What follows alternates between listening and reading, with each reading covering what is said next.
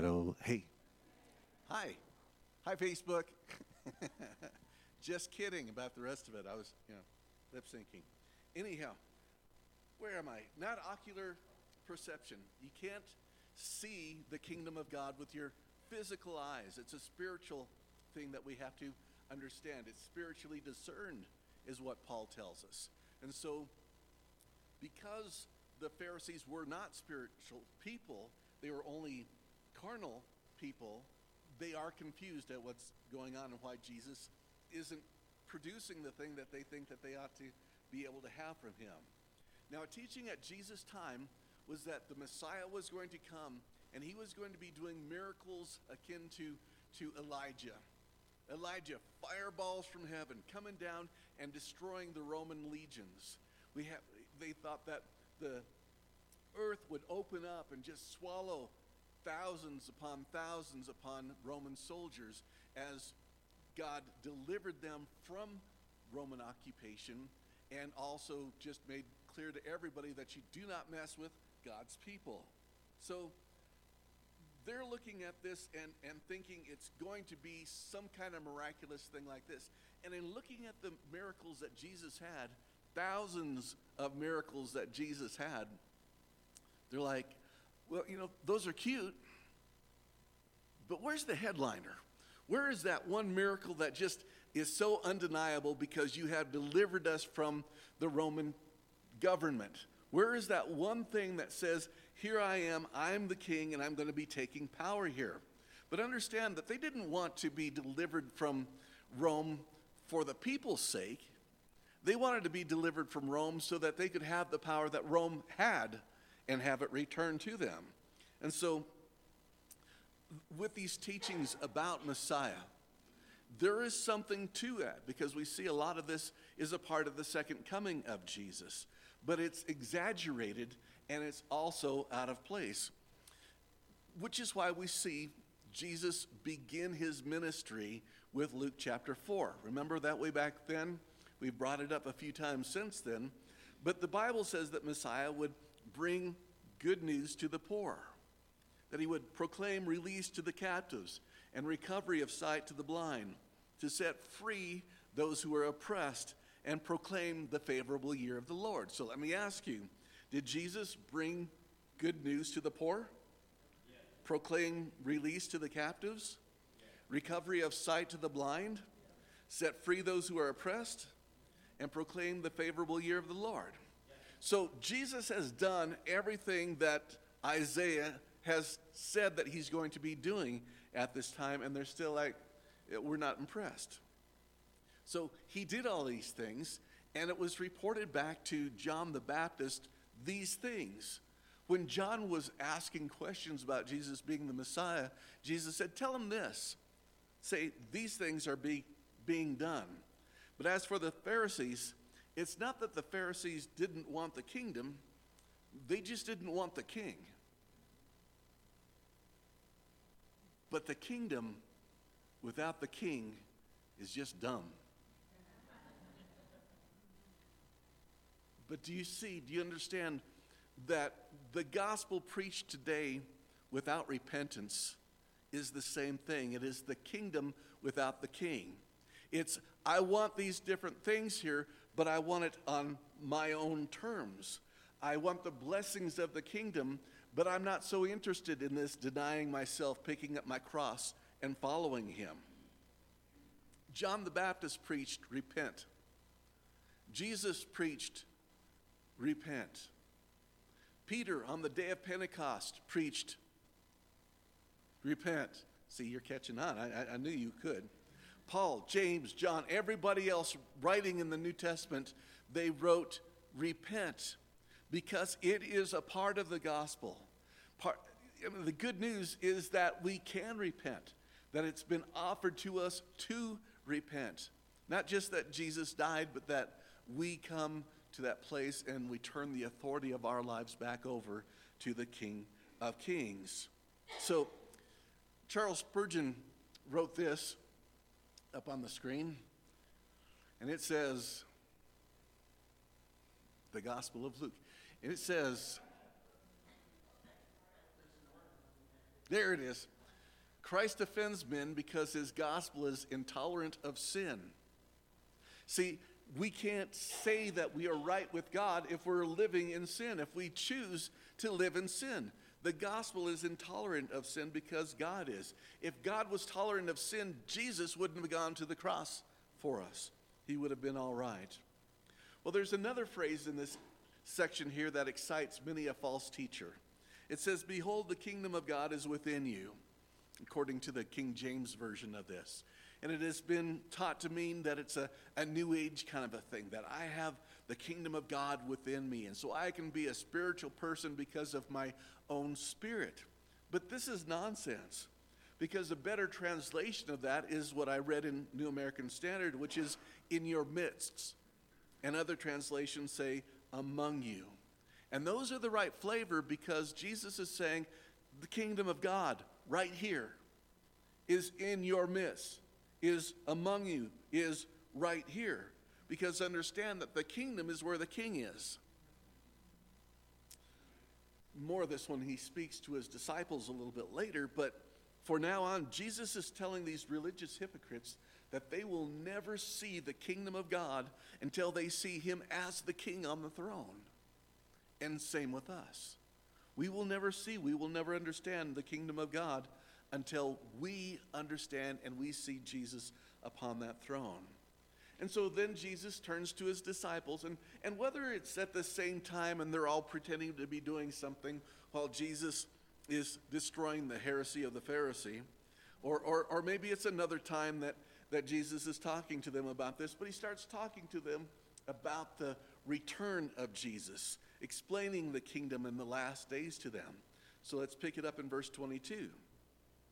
And he said to the disciples, The last days will come when you will long to see, I'm sorry, the, the days will come when you will long to see one of the days of the Son of Man, and you will not see it. And they will say to you, Look there, or Look here. Do not leave, and do not run after them. For just like the lightning, when it flashes out of one part of the sky, shines to the other part of the sky, so the Son of Man be in his day. But first he must suffer many things and be rejected by this generation. And just as it happened in the days of Noah, so it will also be in the days of the Son of Man. People were eating, they were drinking, they were marrying, and they were being given in marriage until the day that Noah entered the ark and the flood came and destroyed them all. It was the same as happened in the days of Lot. They were eating, they were drinking, they were buying, they were selling, they were planting, and they were building. But on that day that left Sodom, it rained fire and brimstone from heaven and destroyed them all. It will be just the same on the day that the Son of Man is revealed. On that day, the one who will be on the housetop with his goods in the house must not go down and take them out. And likewise, the one in the field must not turn back. Remember Lot's wife. Whoever strives to save his life will lose it, and whoever loses his life will keep it. I tell you, on that night, there will be two in one bed, and one will be taken and the other will be left. There will be two women grinding at the same place. One will be taken and the other be left. Two men will be in the field, one will be taken and the other will be left. And responding, they said to him, Where, Lord? And he said to them, Where the body is, there also the vultures will be gathered. And so Jesus is preparing them for his departure but he's also preparing us for his absence. That while we are disciples of his, he's not with us here, but we are also being prepared for his return. Now imagine the confusion of the disciples as Jesus starts talking about his return as if he they're not going with him. How strange that would be that they would not be going with them. And so Jesus doesn't just say this to them, but he says it to us, he says it to the church, and especially maybe to the young disciple, the young believer in Christ who needs to understand what it means to be a believer in him as we await his return. It's so critical to our faith, and it's critical uh, that we have discipleship so that we can have those who are young in the faith understand what it means to wait for Christ, not to turn back, not to go after other Christs, because otherwise they will follow a false Christ. Here it says, You will long to see one of the days of the Son of Man, and you will not see it. We're not talking about one of the days past, but looking forward to the day of the Lord when he returns, and it is that time that he takes his kingdom. But it's our future, our, our desire for these future days that cause people to grasp for different hopes. Not the hope that Jesus has given us, but the hopes of, of other Christ, where cults will come in and they'll say, We have that hope for you right now, following after one cult or another, one Messiah or another. In 1980, I was a waiter at Pizza Hut. And there were two guys that came into the, to the shop there. It was just after lunch. And they wanted to have a to go salad for free. They were barefoot. They were wearing John the Baptist chic, you know, robes and, and, and stuff. They smelled like the camels that uh, they came in on. But my, my boss, Richard, was, was one of those guys who who kind of had the idea that maybe he was a Christian without the repentance and that kind of stuff, without giving his life to him or, or those things. But because they had mentioned this whole Jesus thing, he said, Well, sure, yeah, I'll, I'll give you a salad. And, and it wasn't busy, so I asked, Can I go out and talk to him? And of course, Richard knew that I was in Bible school, I was becoming a pastor and those different things. So, yeah, go talk to him. So I went outside to talk to him, and I, I didn't have the, the sword of the Word of God. So I took out my pocket knife, my, my Gideon Bible, and I was able to, to talk to them. See, what they had said is that they were followers of Jesus because he was on the earth now. See, I appreciate the raised eyebrows because that shows that you know that he couldn't possibly be on the earth at that time. And so I was able to talk to them because this was their verse, this lightning, because they were called the Lightning Amen cult. They didn't call themselves a cult, but everybody else knew, right? The Lightning Amen cult. And so, uh, as I'm showing them from this verse, it says that when he returns, everyone's going to know it. It's not that you have to go find him out in the desert, wherever it is that people are telling you that he's at everybody's going to know it. It's, it's not only this, but what about the verse that says that when Jesus returns, he's going to step on the Mount of Olives and it's going to split?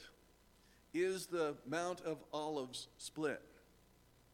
See, that would make news.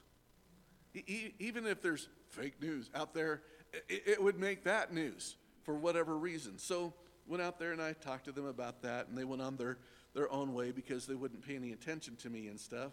See, they were convinced, and I, I do mean convinced, that this some other man was actually Jesus.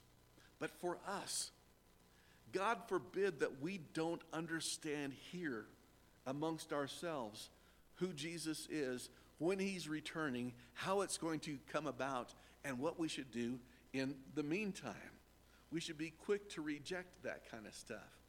But how many people have said, look here, look there, and, said that Messiah is here? See, I read this last week that there have been 64 serious accusations of this is the Messiah since Jesus uh, ascended. 64. I'm not talking about crazies like Charles um, Manson's followers and stuff like that. I'm not talking about though they say he's the Messiah. I'm not talking about that. I'm talking about where gobs of people go following after one cult or another looking for it. One of them says that Jesus returned back in, I don't know, like 1930 or something like that. I, I was going to look it up, but I didn't. 1930 or something, and he's been hanging around ever since, not doing anything. I Love Lucy reruns, I don't know. But uh, this is the Jehovah Witnesses. See, these are people that you've heard of. They believe that Jesus has already returned to the earth. They don't say that to a lot of people when they're witnessing to them. They don't come up to your door and say, hey, Jesus has already returned, because Christians would slam the door in their face. They, they would know better than that. But they come along and, and they say this. And so I, I've asked them, well, how do you deal with this whole thing about Jesus stepping on the Mount of Olives and him when he, when he returns and it's splitting? And I was talking to a guy out by the post office, and people were asking, You guys ever see the Jehovah Witness guy out by the post office? Yes, I do. But when I was talking to them, I had just gotten my passport picture. This was a long time ago. And I didn't have my Gideon Bible with me. Oh, right? And, and so I was asking him about this, and he says, But that's not what the Bible says. It says the Bible says it's, a, it's upon his presence, not upon his return. I said, Is that what the King James Bible says? See, because the way that they will convince you that they're right is they write their own Bible. They will take portions like this and they will change it from saying his return to his presence. In other words, at some times, Jesus, while he's on the earth after he's returned, he'll go make his way to the Mount of Olives, but he can't find the time to do that yet. So that's how cults will steal people away. Make it try to sound reasonable. See, it says right here in the Bible, but it's not the Bible. See, cults are the seagulls that eat the hatchling turtles as they try to make their way to the ocean. They go and, and people, as they're trying to follow after God, they will come and they will snatch them away. You will find at Billy Graham crusade type places, I mean, he's died and stuff like that, but, but there used to be cults out there trying to steal away people who have gone forward at Billy Graham crusades, and I'm sure they do it at other crusades nowadays as well. Go there and say, oh, hey, yeah, that was great. You need to find a good church. Here's one. Come to our cult and let us kill you. And although we saw at the beginning of this chapter that it would be better for them to have a millstone tied around their neck and be cast into the sea, we see that there's still cult leader after cult leader after cult leader, and the devil continues to use these false teachers. We have in the pastor had casual attenders that I've, I've had a chance to talk to and all, and they say, you know, they like the teaching here and things, but they like to hear the, the other things about Jesus that the people who come to their door tell them about. I say, look, these people don't have the same Jesus. The Jesus of the Jehovah Witness is not deity. He is not God, has never been God. The one of the Mormons was not creator God, he was a created being and was the brother of Satan. And then he became a God later on. These are not the same Jesus. And until you know exactly the truth about who Jesus is and what the cults are all about, you shouldn't talk to them at all. Well, they're not here, are they? Because they continue to listen to them and, and what they get told is, no, you don't want to go to that church because they're going to tell you something contrary to what we say. And by golly, they're right about that. Anyway, verse 25 says, But first he must suffer many things and be rejected by this generation. And there's two words to notice in particular there. He must suffer. The crucifixion of Jesus is not optional if we are ever to be a part of his kingdom. The price must be paid for the redemption of mankind, and nothing else will do but the blood of Jesus on the cross. I, I, maybe we can talk our worship team into singing about this sometime. Maybe we could sing something like, Jesus paid it all. Maybe we could sing something like, The blood of Jesus speaks for me. Maybe we could sing something like, God so loved. Maybe we could sing something like, The Lion and the Lamb. Oh, wait. That's what we sang this morning, isn't it? See, these are the truths that we must know, not only as we read them, think about, but singing about it, uh, making sure that it's validated in our, in our hearts. Those are important things for us. Now, in the time of Jesus, it was common for people to go out and to buy a kingdom. Jesus gives a, a parable about a man who is going out to buy a kingdom. Do you remember that? And also, Herod the Great's father bought the kingdom from Caesar, which is why Herod the Great was a part of it. He had to go to Caesar and get his approval for it, but that's where that kingdom came from.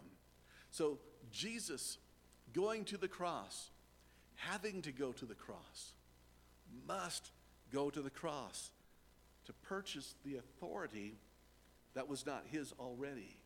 And by that, I rem- I'm saying that, remember, God gave the authority to Adam. And Adam forfeited that authority to the prince of the power of the air. And so, again, Jerusalem is right on the horizon. And Jesus is making it clear that his suffering is for us. And it's for us to be able to have that part in the kingdom. That suffering that he was about to endure was for us. And so, with that, we need to be ready. And we need to endure the things that happen to us as believers. And things happen to us as believers, don't they? Living for Christ in this generation is not that easy of a thing. Back in the 70s and the 80s, it seemed to be pretty easy. Maybe I was just younger or something. But back then, we didn't have the persecution. We didn't have the, the perversion out in the open like we have now. We weren't called haters of people whose sin God despises and things. So, yeah, that's how it used to be, but it's something that we now need to endure. Jesus gives us two examples of enduring and holding fast, not turning back from, the, from God to the things of the world. And it says that it happened just as in the days of Noah and Lot's wife. In the days of Noah, it was just one day like any other day. They've had these days, it, it looked just bright, sunshiny. The, the forecast was for, for sunny weather and, and things. Everything was just the same as it had been for a long, long time. You get up, you eat your breakfast, you mock Noah, and then you go to work. And what was the speed with which they harassed Noah? Mach 1. And see, it wasn't the marrying and the giving in marriage, it wasn't the eating and drinking that was evil, it was the people that were evil. They have these days just like every other day, and they don't have the, the guilt that they should have. They don't have any remorse for the fact that they are so wicked, such a wicked generation, that they have to be wiped off the face of the earth because of righteous judgment. They don't even notice that. Nobody followed after righteousness except for Noah. And so he and his family were saved. I mean, there is so much I could say about that, but I'm trying to make the potluck a lunch meal instead of a dinner meal. So, anyway, the storm came without warning, except for the warning that Noah had been giving them. And the family and the animals were safe inside the ark when God closed the door of the ark. The others had had 75 years of Noah preaching to them telling them, you have to repent of your sin. You have to turn to the God who created you. You have to become followers of God instead of followers after evil. And they didn't do any of that. So they had that. They refused the God of Noah. But what about Sodom? Was there warning there? Well, not in the same way, really. The angel told Lot, Go. Don't take anything with you. Just, just go. But do you remember why Lot was in Sodom in the first place? He and Abraham, Abraham is his, his uncle. So he and Abraham, they are so prosperous. They have so many sheep and goat, all these different things that the herdsmen are, are fighting one another because there's not enough space. And so Abraham says to his nephew, Hey, you pick. You go wherever you want to. I'll go the other way because I know God's going to bless me wherever I am. So you pick. Go wherever you want, and, and, I, and I won't be in your way. you can have everything you want. See, Abraham's nephew was his lot in life. There are so many. I thought I'll tell one, and then I'll not say another one about Lot because there's too many of them. So, so um, yeah, there's a lot of them. I'm sorry. Yeah, thank you, Robert.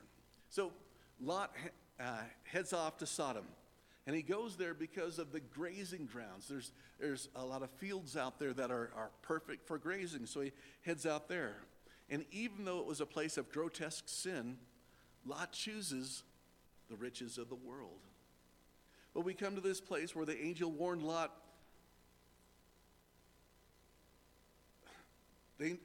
The, angel uh, warned Lot, so he and his wife and his daughters headed out of town. They fled.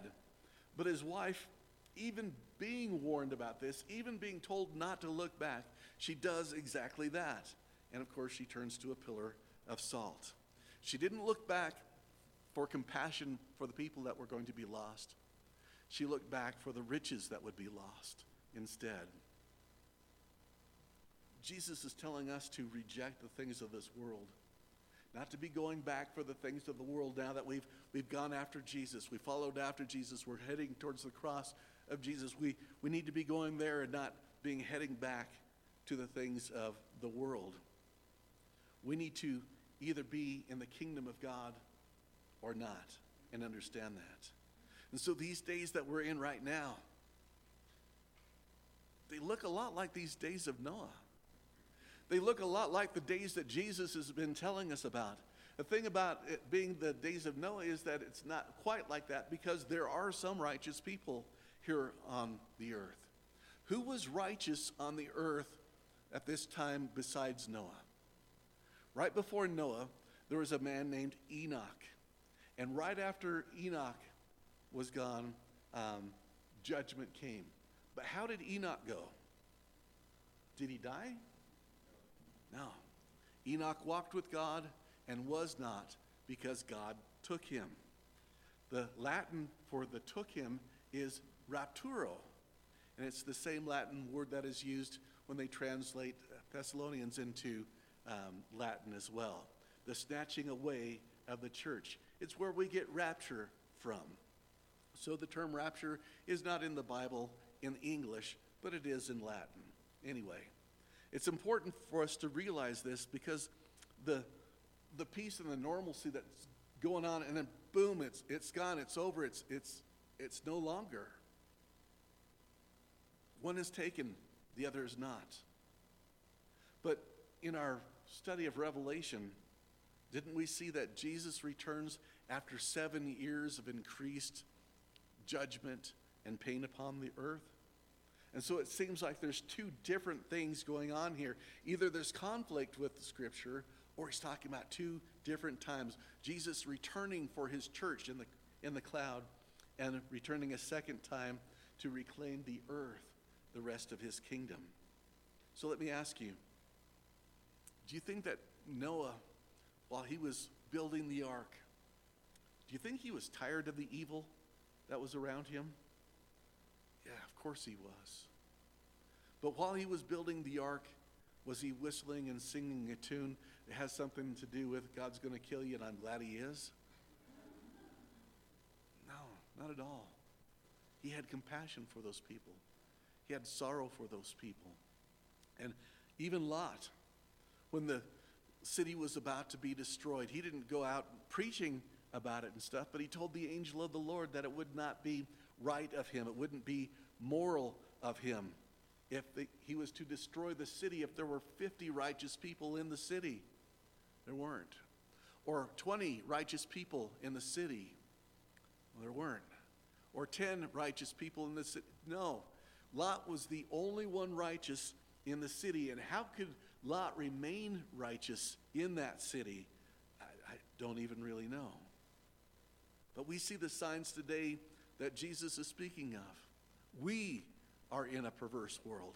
How will we manage to be righteous in this perverse world? I think the main way to do that is to be mindful of the king and the kingdom that you're in, the one that you choose. Because we have the king of the kingdom of God, Jesus Christ.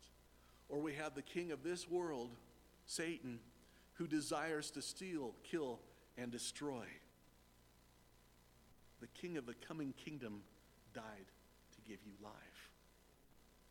We need to decide which king we're going to follow. Because, see, the vultures are circling overhead because death is already all around us. The world is coming to an end. And so we need to be aware of this. We need to be warned of this. We need to be understanding, just really like, like Tammy was saying, it's coming to that point, guys. We have to be aware of this, and we need to be making sure that we have a plan for following and not following.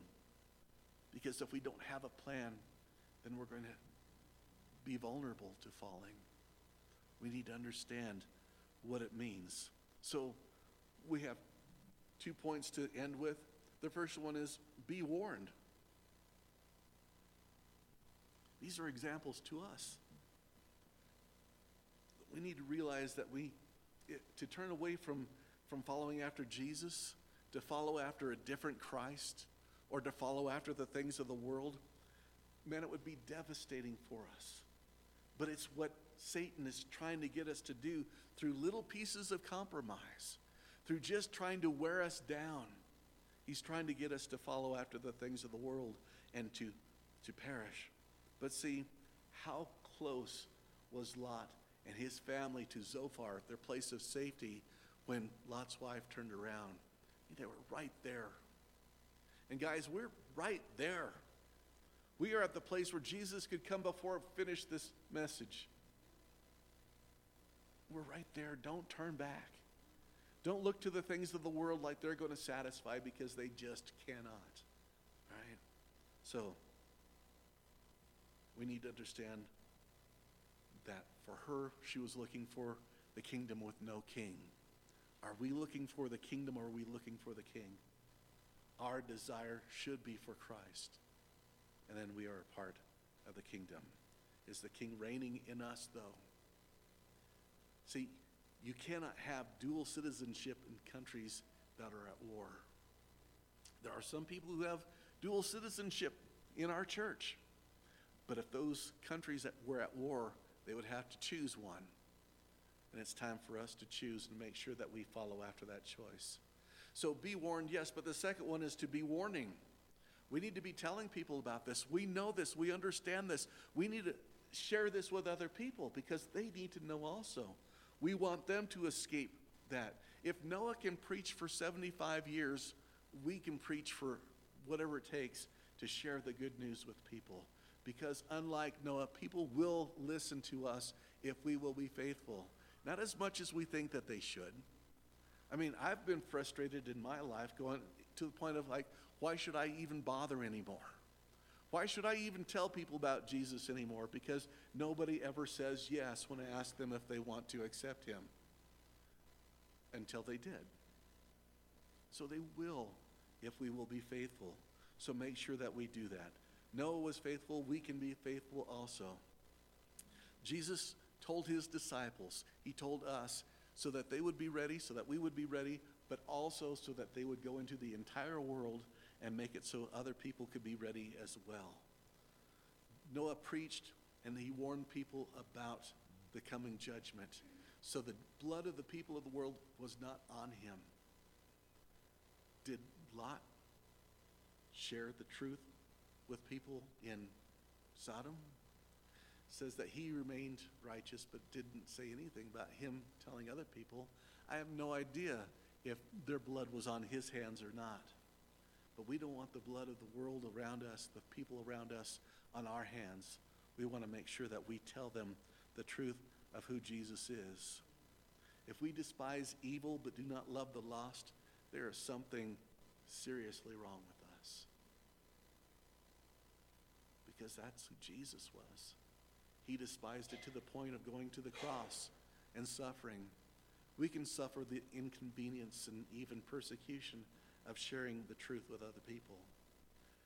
See, and make sure that you know that the gospel that you must share with people demonstrates that Jesus must go to the cross and must suffer, and that we must go to the cross and we must surrender to the King of Kings. Let's pray. Well, Father God, we thank you for your word. We, we see here, we can recognize the truth of it. I just pray for an empowerment of your Holy Spirit to, to make it a part of us.